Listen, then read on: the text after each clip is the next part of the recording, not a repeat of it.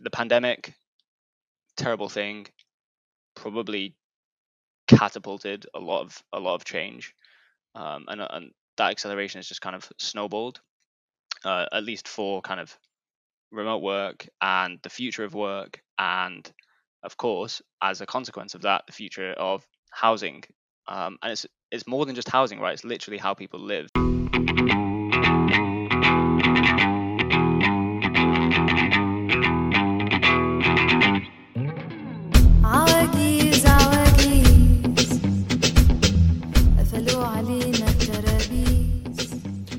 Hey, what's up, you guys? My name is Mikkel Krashovsky, and welcome to episode 150 of That Remote Life podcast, where we hear from location independent entrepreneurs and professionals so you can learn to quit the cubicle and live life on your terms.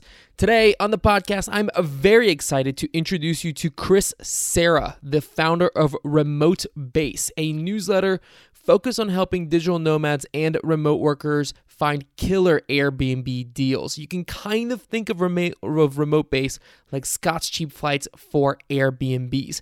And during this interview, Chris shared how he discovered that if you looked in the right places, there were some incredible deals on Airbnb. He told us his top tips for finding and negotiating deals on Airbnb, and we also discussed what the future of hospitality of the hospitality industry looks like in a remote work powered world. Now, before we dive into the interview, make sure that you subscribe to my weekly newsletter, Remote Insider, which you can do at thatremotelife.com forward slash remote insider. It has been called an absolute must for digital nomads by other subscribers, and we share some of the most important developments in the areas of remote work, the nomad lifestyle, technology, and much more. To give you an example of what you can find in the newsletter in this week's installment, and a very fitting uh, to the topic of this interview, we talked about a new type of property investment called rent to earn, in which part of your monthly rent as a renter actually goes towards purchasing control shares of the property. So eventually, you will gather enough shares that you can actually dictate eh, dictate important parts of living at that property like the rental costs for example which makes this a very democratic and fair version of renting property and it's something that will be very very useful to digital nomads who want to have a home base uh, by reducing the cost of rent and allowing you to own property yet still retain your mo- mobility. We also talked about Elon Musk and Atlassian CEO Scott Farquhar's Twitter spat over remote work, and we shared a Harvard Business Review summary and comparison of all the digital nomad visas currently available, plus much, much more. So, if these topics sound interesting to you, then head over to thatremotelife.com forward slash remote insider and subscribe. But all right, you guys, without further ado, let's dive into today's interview with Chris Sarah from Remote Base. All right, Chris, welcome to the podcast, man. I am so excited to have you here. Yeah, thank you very much for having me. I'm also very excited to be here. This is very cool. well, so we connected on on Twitter, and I w- I'm so excited about your business because it's something that makes so much sense to me, and I can't believe that it's not something that's been around before. So I'm curious, like, w- first of all, what is your business? Let people know uh, what that is and what the the deal is there, but also like. How did you come up with that idea, and, and and you know what made you want to start this business in the first place? Yeah, sure. Um, so the business is called uh, Remote Base. It's the Remote Base newsletter.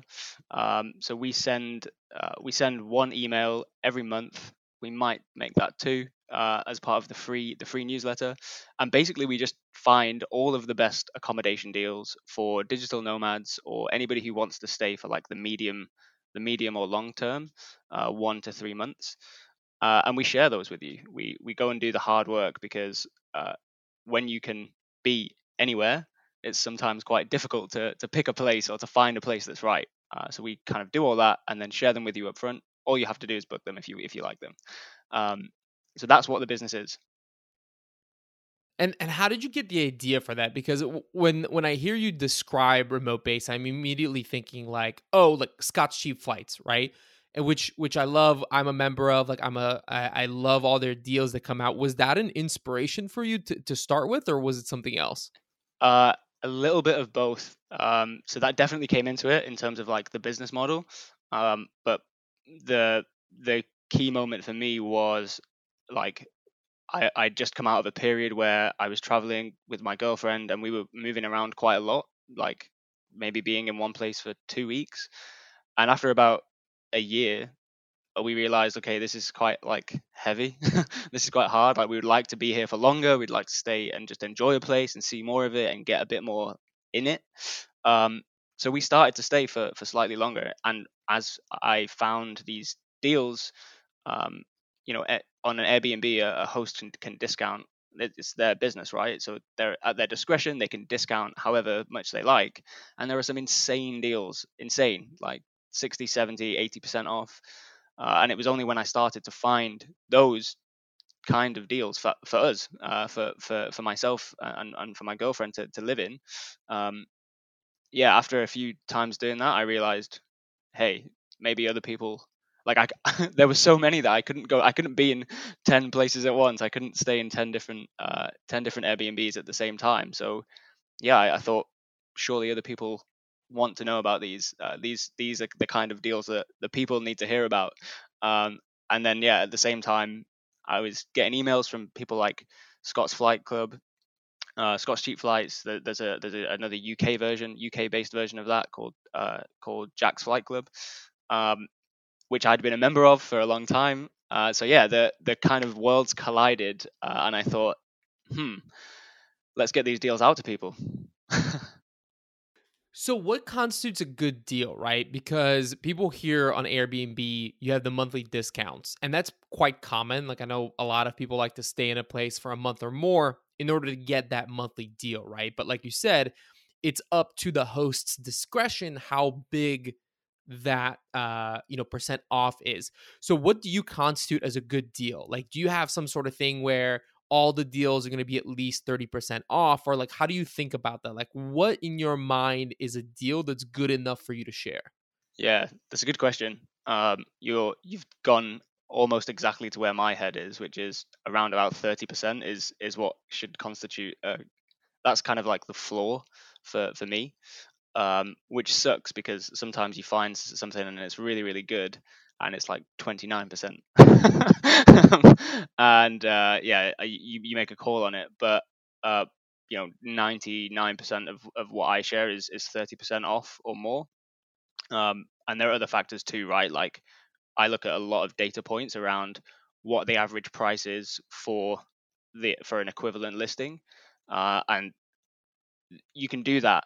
You can do that to some extent just by looking uh, at Airbnb, but Airbnb only shows you what's available. Um, and so to really understand it, you have to be able to look at what what's there but isn't available for you to see. Um, and yeah, and there's other stuff as well, right? Like when people say there's two bedrooms, but really one of those is a sofa bed, which you're probably not going to use for if you're there for a month. Like there are all of these things as well that you need to take into account. So I go for minimum 30% and then kind of sense check on a bunch of other stuff as well.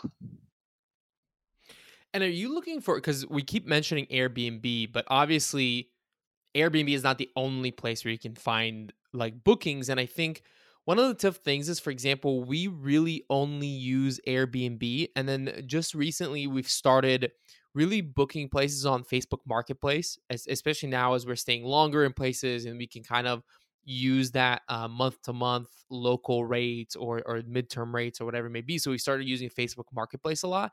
But I know that those are only two of a very, very huge list of places where you can find uh, listings. So are you looking across all of those and finding the best deals for locations across those, or are you specifically focused just on Airbnb?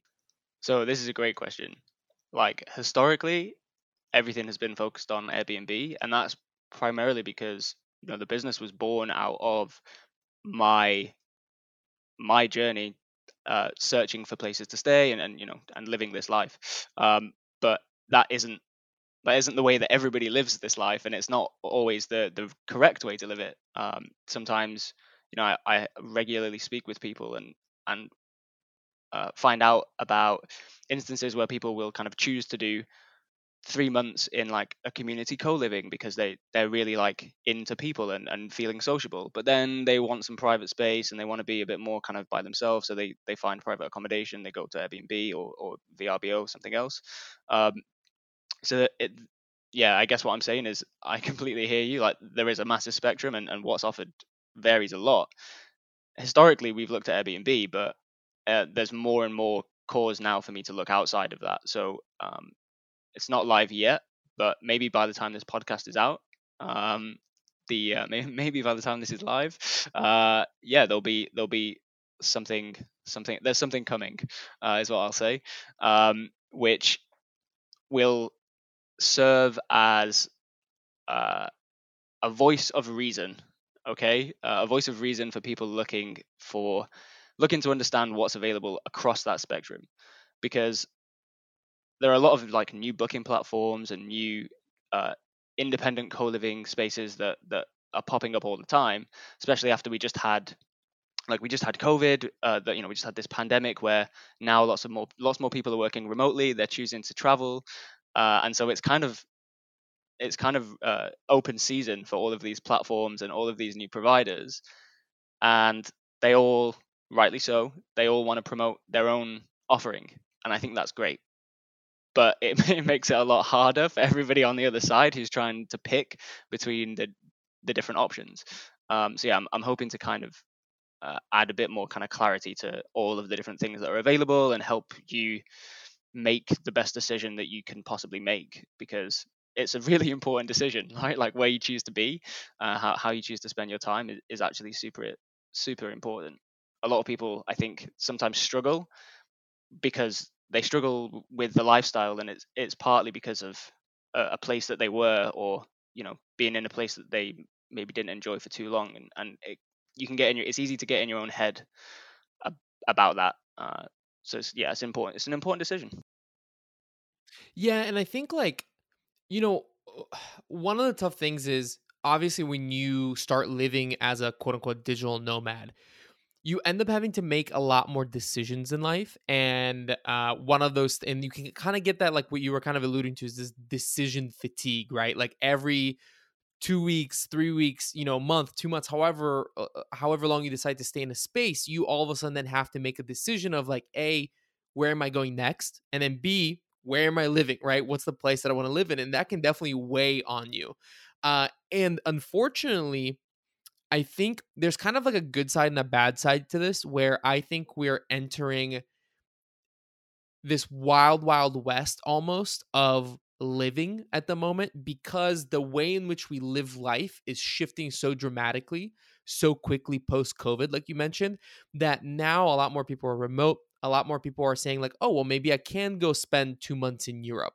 And then that's affecting the way that we think of housing. And there's all of these new ways of actually living in a place popping up. I just had uh, Mark and Guy on the podcast who are experts in co-living, and they were talking about all the different co-living opportunities, and um, you know, there's different types of co-living, and what is right for this person, and what's right for that person, and these are all things that we're kind of like still have no really quite a, like we almost have like no way of indexing all these options and so I, I, think you're right on the money with that that there's needs to be some way to almost pull all of that information in and say hey here's here's what to look for this is for you or uh you know so on and, for, and so forth. What do you look for? I mean when you're looking at a great deal yes the price is important but are you looking for any other sort of like quote unquote amenities that these places have um, in order to make sure they'd be a good place for a worker, or are you kind of letting people figure that out on their own? Hmm. Yeah, there's a there's a classic caveat, right? Which is like uh, you know if you if you do any kind of reading around uh, like finance or investments it's like this is not investment advice or like this is not tax advice. And there's definitely a part of part of the uh, there's a there's, there's a disclaimer right which is like i'm going to curate the best to the best of my ability uh but please you know please go and look at the listing. Don't just don't just blindly book it. Go and look go and check it out. Um check out the listing page. But no i do i try to do as much due diligence as i possibly can. Like we talked about the the bedroom thing and, and making sure that there's enough bedrooms or it, it is basically it is as it is described. Um, i've seen really really crazy stuff right where a host will put something on airbnb and then you look at the pictures and it's like i can see that they've moved furniture around the place to to like take take more pictures and make it look like there's a there's a room when there's not a room or there's like you know you put eight eight chairs around a table that can only fit four people at it and it's like it doesn't it doesn't really work.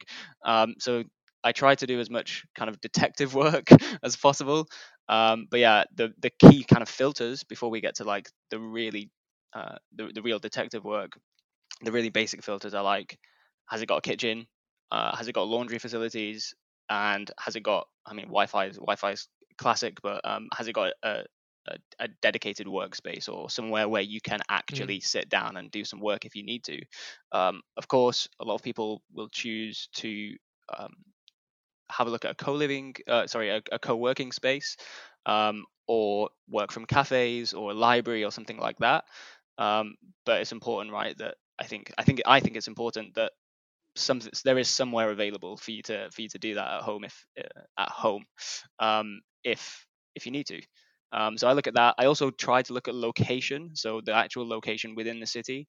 Um, there is a there's a premium version of the newsletter where people can set preferences, so they can actually tell me like, I really like being in a city, or I only want to see stuff that is kind of like more rural and where there, where there's kind of access to nature. Um, and so that yeah, there's a spectrum there, but I'm I'm always looking specifically, you know, if it's somewhere in a city, is it is it really in the city? Um, is it kind of walking distance or like within kind of a 10 minute radius of, of where you might want to be if you like cities? Um, or is it uh, is it listed as being in the city, but it's actually half an hour away? You're Like you need a car, all this other stuff. Um, because I think that also plays into the decision making process, right? And just out of my own personal curiosity, so this is all structured as a newsletter. So a like I said, personal curiosity here, but I also think this would be interesting to people. What are you using to send out that newsletter? Right? Like what tool do you use to do that? And B, when you're talking about like, you know, people being able to to tell you, oh, I'd rather be in the city versus being out in nature, is that like a separate like tag that you have on those people so that you can segment the different emails to the people who like that sort of thing?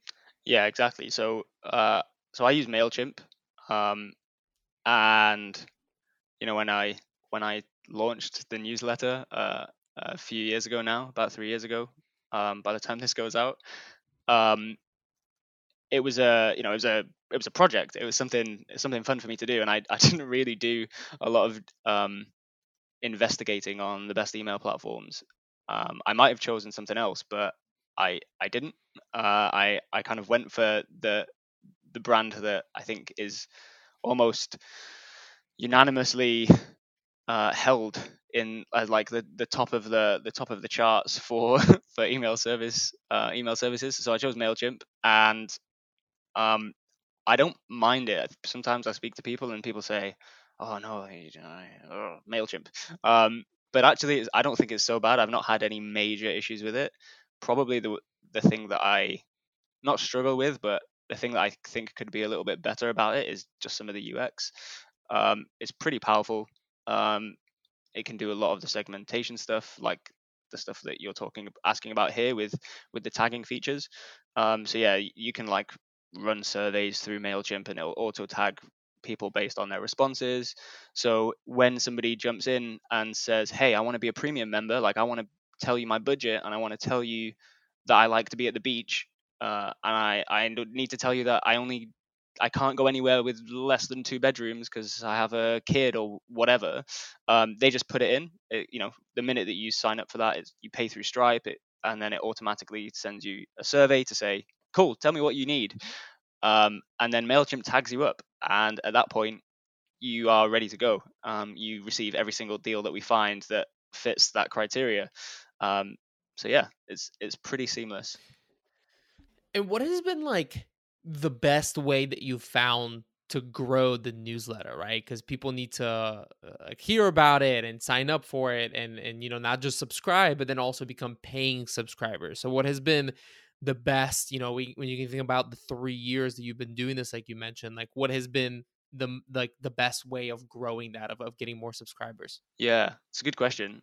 Um, it kind of it's changed for me over that time. Like when I first started, it was like I said, right, this was more of a project. It was just something like I had a day job. I was it it wasn't uh it was free. I was just doing this thing for free once a month. Like it'll be fun. It'll help people. People need to see these these deals because I can't stay in them. Um, and so at that point, I was kind of just talking to people about it, and you know there were a lot of quite active uh, Slack communities. Um, I, you know, this is like maybe before Microsoft Teams, certainly before like the rise in popularity of things like Discord or, or Telegram. Um, so yeah, like And these Slack communities were for Airbnb deals? these were like Slack communities for so they were like run by one of them was run by a remote working job board. Um, so they just like they had the Slack community. It was like all you guys are working remotely. It was like a, a value add service for them, right? It's like we're gonna help you Mm. find a job, but we also know that you're remote, so let's give you a space to chat. Um, and so I was active in there. And uh, yeah, there, there's a few different ones. Some of them were like location based, so it's like you know the London uh, London startup Slack community or all these different ones. Um, and so I just kind of And you were just sharing deals in there? I was sharing the fact that I had had this newsletter and like Oh, you know you guys should sign up if you if you're into this. I understand it's not for everyone. Uh, some people are like remote home home based remote only. You know. Um, so yeah, and it wasn't. I just kind of shared it. I was like, hey, I'm gonna do this thing. Maybe you're interested. Um, and that was really how it took off. Like I, within like a day, like nearly 200 people had signed up, and I was like, this is just from some Slack communities. Like this is this is pretty wild. Um, and then since then, I kind of experimented with like blogging and a bit of content marketing, which I like. I'm trying very, very aggressively to avoid getting on this content treadmill, um, because I yeah I feel like it- it's a treadmill that gets faster and faster, and more and more platforms keep coming onto it. So it's it's just difficult, I think. Um, but yeah, just basically being vocal about it, sharing it wherever I can, not not really trying to be too salesy with it. Like it's either something that people will value or they won't, and I get that. Like there's no point in me trying to tell you to love this thing and join up if like you're a teacher and you have to go to this school every day. Like that makes no sense. Mhm. So it feel like it's it's a fairly easy conversation. Whenever people find out about it, they're either interested or or not. Um, so that makes it makes it fairly easy from from my point of view. I think podcasts help. Uh, I've done a handful of podcasts. Um, you know these these things are, are great. You have a you have a great audience, um, and that's not surprising because you have a very soft voice um, and you're a great interviewer. So um, yeah, Thank you know these things. I think these things are helpful too. What is uh I'm you know, I'm sure you get asked this question all the time, but I'm I'm I'm very curious. What is in your years of doing this? What has been like the standout best deal that you've found? Whether because it was like super cheap or because, you know, it was just like I can't believe this place exists and is listed on Airbnb. Like what is the what is the listing that jumps out at you as the as the best one? There's there's more than one. I think for different reasons. Like some so sometimes you know sometimes you get a deal because a really reputable host like a host that has like 50 listings they get a new listing and that listing has no reviews so the way that they kind of make it um, make it stand out is to like dramatically reduce the price. And it's almost like there's no risk right? Because you can see that they have really good reviews on all of the other listings. Um, and they're kind of like they're quite common. Um, they come up a lot. But there are sometimes you get like a glitch price. So um, Airbnb offers like a some kind of smart pricing algorithm for their hosts, and I'm I think this is this is this is how this comes about. But sometimes you will see a listing with like 99% discount, or I've seen listings where they come up and they say like zero euros, like zero dollars to book this place, um, and then you click into it and it's like, well, there's a service fee, but the actual accommodation price is zero, uh, so you can kind of you could book it and just pay the pay the service fee. They are more common than I think people would think they come up. They come up. Uh, yeah, they they come up. Uh, we get a handful of those every month that we find where we just think, oh, this is crazy. Like I'm pretty sure that if you book those, the the host cancels it. um, but I like to think that when they come up and the host cancels it, like you're in the inbox. Then you're in communication with the host, and you can kind of leverage that to to book something at a really really Yeah. good price, a price that probably you wouldn't get otherwise. Um, so they're crazy. I also think that some of the cra- some of the crazier deals are the ones that are still expensive. Um, so yeah, sometimes you might want a deal because you you have a tight budget, uh, and sometimes you might just want a deal because you want something really nice, but you don't really want to pay a lot of money for it. So yeah, sometimes you can get like whole whole apartments, like whole villas, maybe like seven, eight, ten bedrooms. You can get those really dramatically reduced, um, and they're fun if obviously if you do like a work trip with with some people, um, or maybe you book it, maybe you have a small business and, and you just want to book and take the team away. They're really cool for that, or you know just go with friends, family. You choose. Have you have you ever had uh, a company reach out to you specifically for that reason? Like they're saying, you know, like, hey, we want to do an in-person retreat for our company. Help us find like a really great deal on a place. Has that ever happened? Because you mentioned that as like an example, and I'm curious, you know, with remote work being as popular as it is, and one of the parts of remote work that I mean, I don't know if everyone has figured out, but I certainly a lot of the heads of remote that I speak with, that's a really big focus is like, yes, we're remote, but let's bring people in from time to time. So I'm just curious if you've had people that have reached out for that. I've not had like company, uh, like company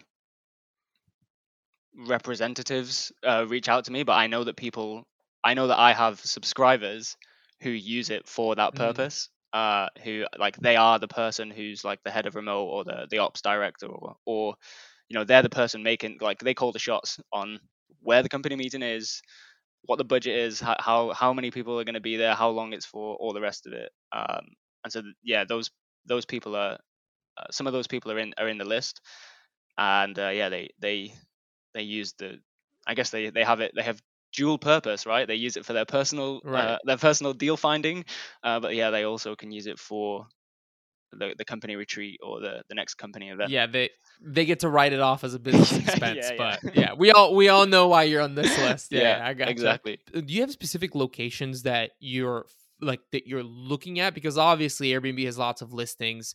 That's a lot of information for you to index through. So, are there specific parts of the world that you're looking for that you know, like digital nomads or remote workers are going to, like for example, Chiang Mai or, or Lisbon or some parts of Mexico? Like, is that kind of what you're looking for in, in presenting up, or do you just like look for deals anywhere?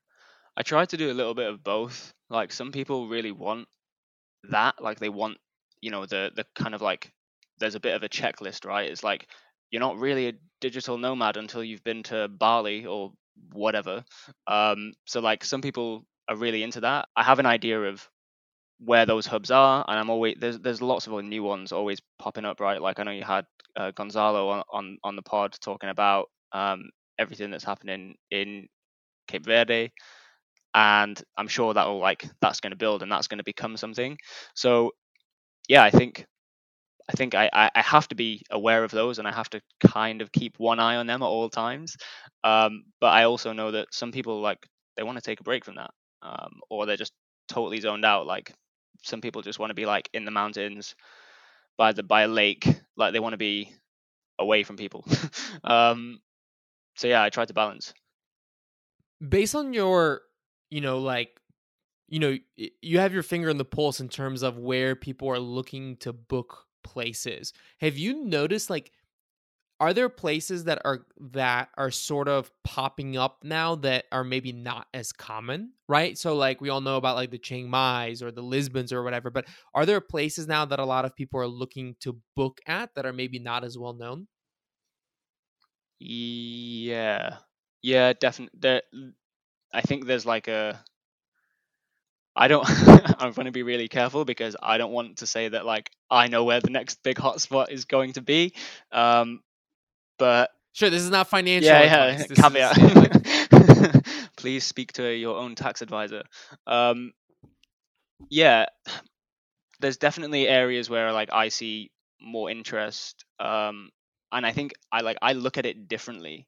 like when I, you know, uh, the, most people who are traveling around, working remotely, living this life, they're gonna be, they're gonna get something's gonna come up in their feed, and they're gonna be like, oh, uh, here's this new co-living place in in this country or in this city, whatever, and very quickly, you know, you do like a, a within half a second, you've decided if you're going to scroll past it or not. Um, and I don't really look at it like that because it, it's more than a personal thing for me. I'm like, oh, some people are interested in that, so like I have to be interested in it. Um, so there's, I think, I don't know, Costa Rica probably over the last few months has been is one place that is kind of rising in popularity, um, at least as far as I can tell. Um, the US, I think the U, the US in general has had a lot more attention because I think that's in part down to more of the workforce being remote there. Um, I'm but like Any specific parts in the US or just anywhere?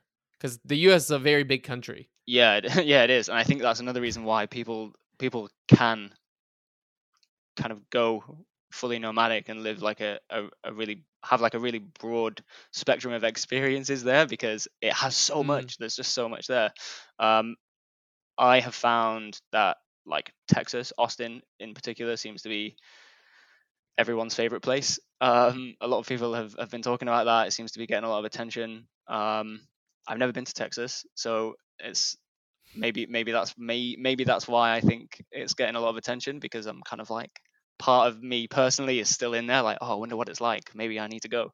Um and i think uh even even previously even kind of pre-pandemic um like colorado was was a place that seemed to get a bit a bit of interest um but yeah like and and and, and that's because you know i think that's because of the activities that are available there um compared to like you know the, the the city life. It's not like people want to be in new york or san francisco like they can they can be there with jobs and stay there with jobs. They don't have to travel to do that. So i think that's maybe part of part of that uh, in the us um i'm trying to think about outside like more globally.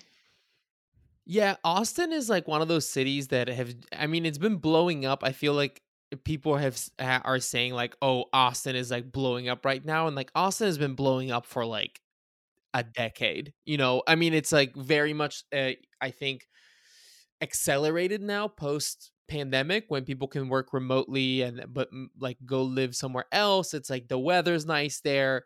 It used to be affordable. I don't think it's that affordable anymore. I actually haven't been to I've been to Texas to a few places, but I've never been to Austin funny enough.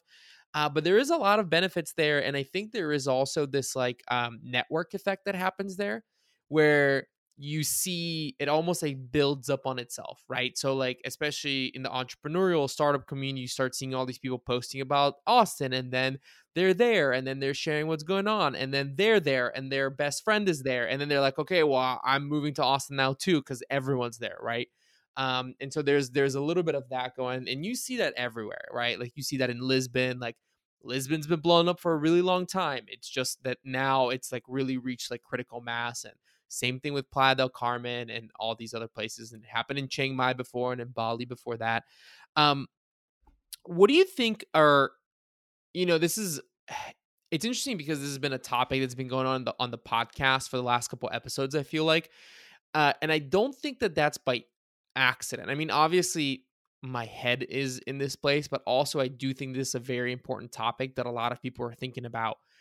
What do you think is like the future of like when you think about the next 10 years, right? Of of where we're headed in terms of uh, hospitality slash co-living slash housing, right? A lot of people are complaining about Airbnbs getting really expensive now to the point where Airbnb was actually a very cost-effective way of you know renting something that was more homey but now a lot of airbnbs are more expensive than hotels right? So they don't really have that benefit like it's really starting to also affect um, the local rental market and it just seems like it's becoming more and more and more expensive.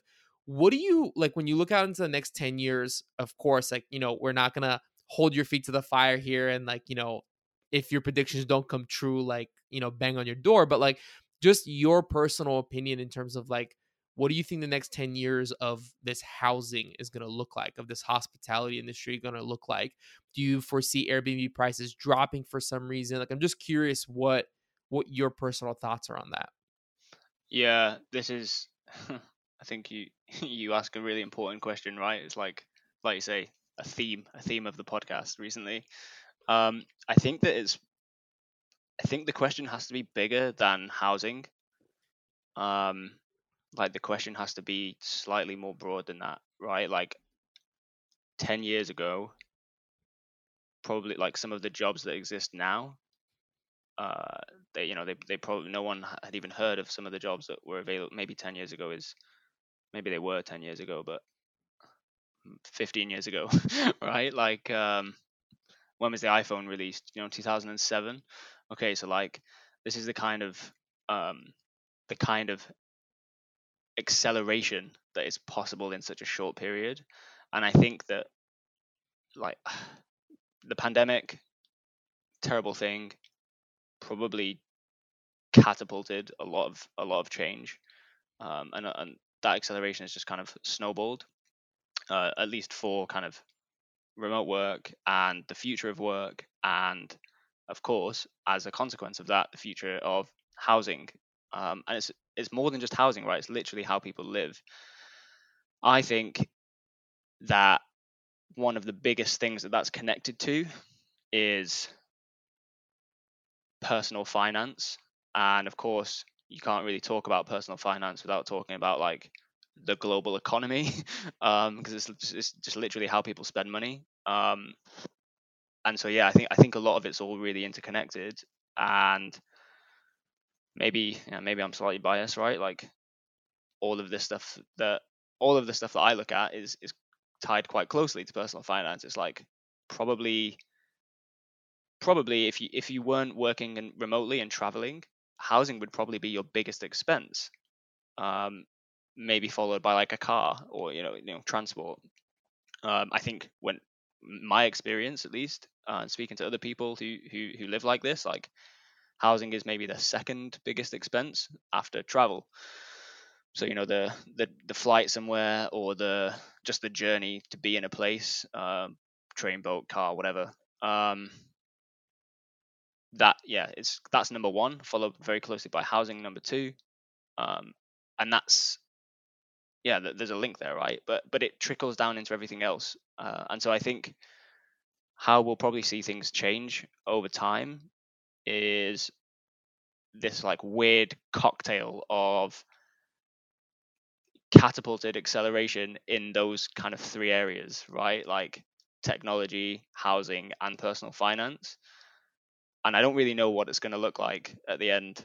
Um, I don't really know where we're going to land in, in, in 10 years, but I think that I think that technology and personal finance will will play quite a big part in this whole future of work, future of housing thing that that everyone's talking about.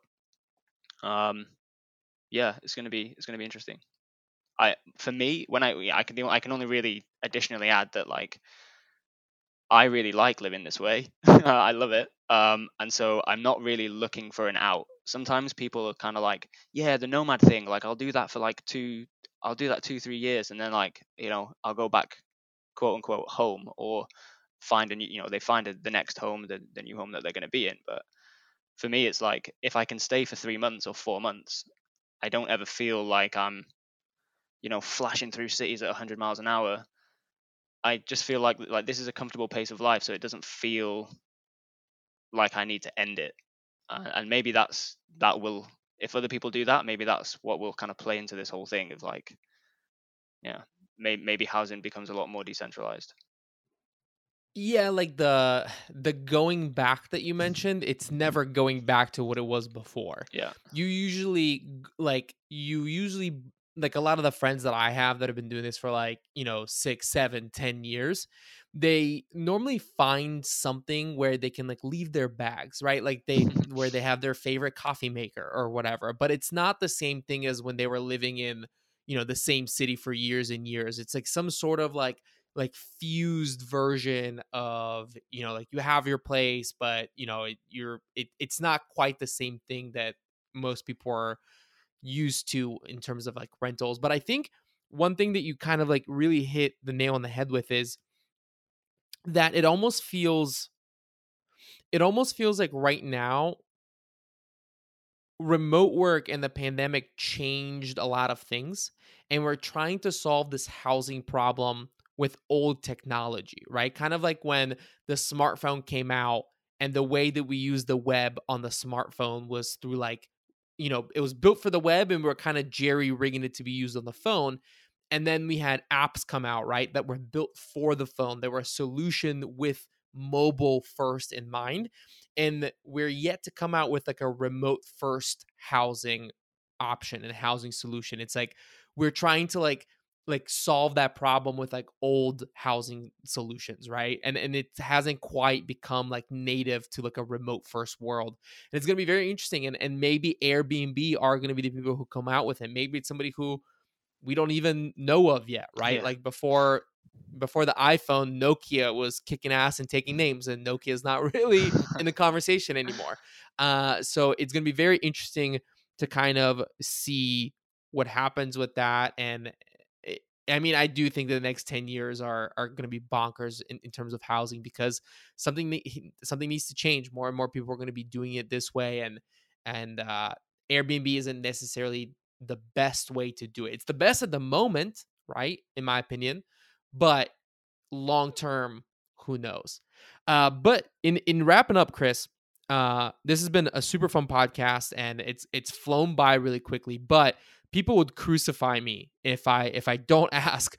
What are your like best tips for finding really good deals? I mean, obviously. Uh, the best way to do this is to stream to streamline it is to go and, and sign up for re, uh, for remote base. We're gonna have the links for that in the show notes. Uh, but if people wanted to kind of take time like my my wife just loves looking at airbnb stuff so like what would be what would be your best tips for for anybody listening out there to to find great deals out there to to find really great airbnbs like what are some of your your top tips for that Yeah. Uh, well, first of all, like I don't want to take the fun away from anyone. Um, like if you know, an Airbnb is like that, right? Like it's kind of it's like YouTube. You can go on there and you can get into like a dark, deep dark YouTube hole. Um, like three clicks and you're at I don't know a cat on a trampoline or something.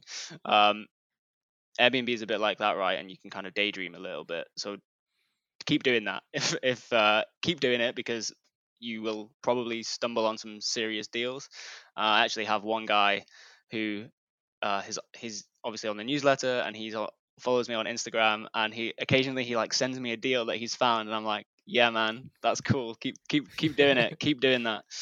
Um, the top tips for me would be like, um, sometimes people don't know this, but the reviews section in Airbnb is searchable. Um, so once a place has you know enough reviews um, for them to not all be kind of visible on on the main screen, uh, whether that's browser, phone, whatever, you can tap into those and search those. So you know if you're if you're curious about anything, anything, um, you can you can jump in there and, and, and, and tap away. Like the key one is is Wi-Fi, right? So like I'm searching for things like internet, Wi-Fi, fast, slow, bad, um, things like that, just to see what flags up. Um, but you can also, um, you know, people travel with a dog. Like, you know, you just got a dog. Maybe you want to travel with the with the little pooch. Um, so yeah, you can jump in and just put like pet in the searches. Uh, you know that you know the host has said that pets are allowed, but like, how do you know how many people had good experience with the, with the pet there? Getting the getting this comment, uh, getting the reviews, dog, pet, like see what see what's up, see what see what people are saying. Um, probably an, I mean another really good tip. Uh, there used to be a Chrome extension for. I'll see if I can find the name of it. I don't know if they're still operating because Airbnb added a Wi-Fi kind of speed check feature um, so that hosts can verify their Wi-Fi, but I think it's only available in certain regions. Um, there's this other company which has a Chrome extension which um, like for on for, for looking at this on, on a mass scale, not great. Um, but if you're just looking at like two or three listings a day, trying to decide on the next place, this is really cool. They just they you know you sign up with those guys and they do the the heavy lifting. So they check all of the possible uh, databases for like Wi-Fi in this latitude and longitude, like this this uh, zip code, Mm. like they they figure that out and they give you a, a best estimate. Um, and then the third one is don't be afraid to ask for a discount. Like so many times you might find something that's like just out of budget. Like in fact, I actually challenge people. I challenge you today if you're listening to this, find something that is 10% more than what you want to pay and just ask. Just ask if, if they can bring it down. Even if it's already discounted like 5%, 10%, ask for a further reduction and and be open. Like, you know, if you're if you have 20 Airbnb reviews from hosts where they say, "Oh, you came and you stayed for 2 months and and you were a really nice guest. Like you you treated this place like my like a home and you left it like a home. You're respectful, whatever." Five star review. Um then message the guy message the the the guy, the girl, the the host, the company whatever and say, "Hey, I want to come for 2 months. Like I'm a really nice guest. If you don't believe me, uh talk to all these host friends because they'll back me up. Um, how do you feel about offering a discount? Because most, yeah, the, these things are businesses for people, right? Like if it's empty, they don't get any revenue. Um, even if it's not empty, even if they have like three different bookings, then they have to pay for for the property to be cleaned and, and like fresh sheets and all the rest of it, right? Like that stuff takes time. So try to remember that aspect of it when when you're looking and when you're trying to uh, trying to negotiate. And of course, the final tip is uh, come to Remote Base and sign up, and uh, I'll see you in your inbox with all of the all of the juicy deals that I'll find. Perfect. And uh I'm I'm curious, you know, Airbnb just pushed recently an update to the user interface. Mm. What do you think about that new update? It's been a little bit polarizing on the internet in terms of people who like it, people who hate it. There's things that they like about it, there's things that they hate about it. What is your personal what are your personal thoughts about the new interface that they've set up and and do you have any sort of like new interface specific tips, right? Because there's quite a few new features that allow you to do. So is there anything that you found that you really like about it personally or something that you really dislike about it personally? Um, yeah, I definitely have feels on this. So like, I actually called it. uh, They they call it like they so they do two releases a year, two kind of product updates a year. Um, one in summer, one I think in autumn time. But the summer one is May, so that that just uh, just recently came. And yeah, I it's the they call it the summer 22 update. Um, I kind of called it the digital nomad update because a, a lot of it felt like uh, they were trying to make more flexible kind of long-term stays a thing, make them more possible.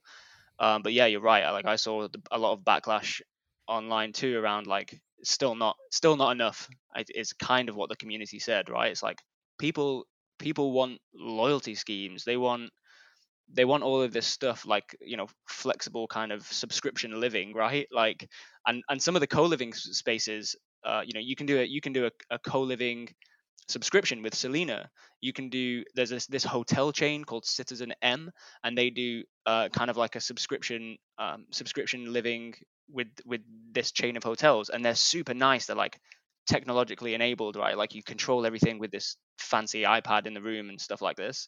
Um cool places and yeah i'm sure we'll move to i'm sure we'll move to like more close competition in in that kind of space but as for that update because I, I i went away there. But um as for that update um i think the interface my i think my favorite thing about that interface update is it's more clear that you can like they made they made it more flexible but less flexible at the same time. So the whole i'm flexible thing where you say i want to go anywhere they have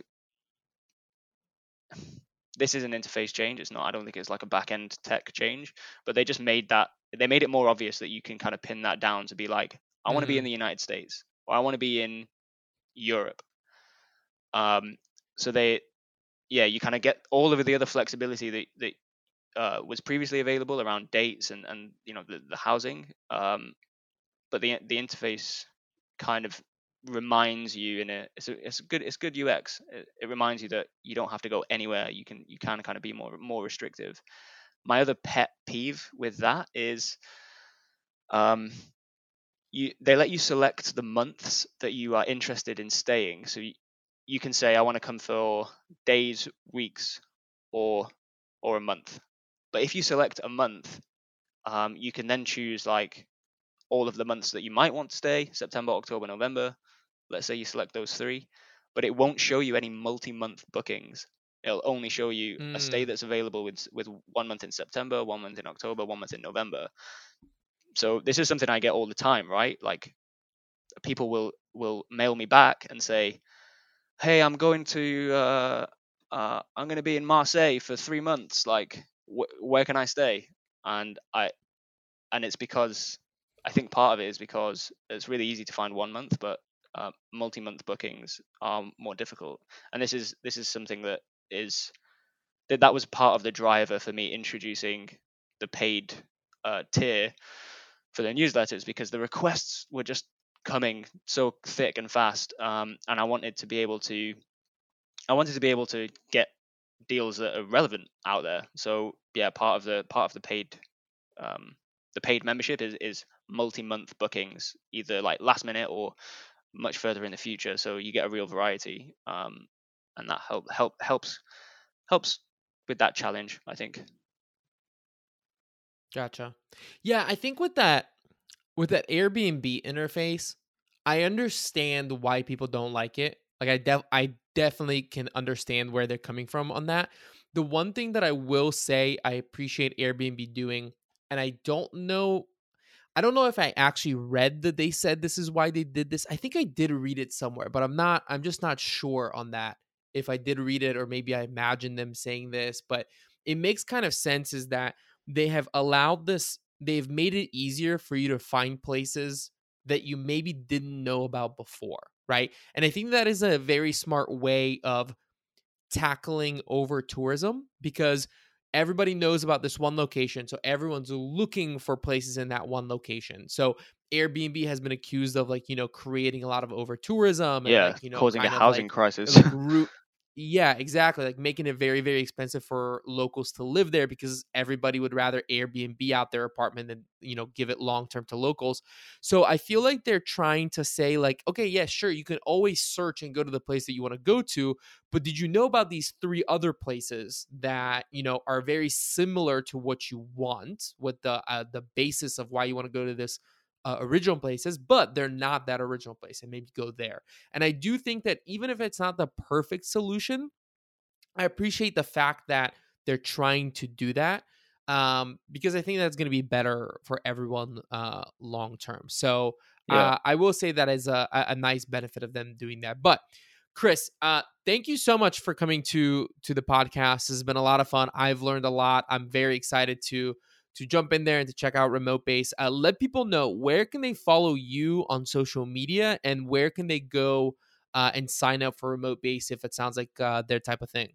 Yeah, for sure. So a couple of different places. Like if you want to get me personally, probably the best place would be uh, I think LinkedIn, um, or just uh, hit me in the inbox. Um, so you can get me really quickly. Uh, the email is chris at remotebase.co. Um, somebody else got .com, so I'm out of that race. Um, I'm going to stick with .co. Uh, and yeah, and, and of course, the you can sign up to the mailing list um, and be a be a remote base member. Um, it's really quick. All I ask for is your email address because you know a lot, I think a lot of the time people are like, I want your name, your date of birth, your uh, the the name of your dog, Social security like- number, yeah, yeah, yeah. Um, no, no, just like just give me your email address and like I'll deliver the goods. Um, and yeah, that's at remotebase.co. Um, super simple. So uh, that's the best place to sign up. Probably, uh, you know, remote base is all over social as well, despite the content treadmill thing that I was talking about. Uh, you know, we're on Instagram at remote base. Um, and we're also uh, on Twitter as well at remote base co. Perfect. Well, Chris, thank you so much for coming to the podcast. Uh, this has been a ton of fun. Yeah, thanks for having me, and I'll, I'll uh, catch you on the next one, or as a listener.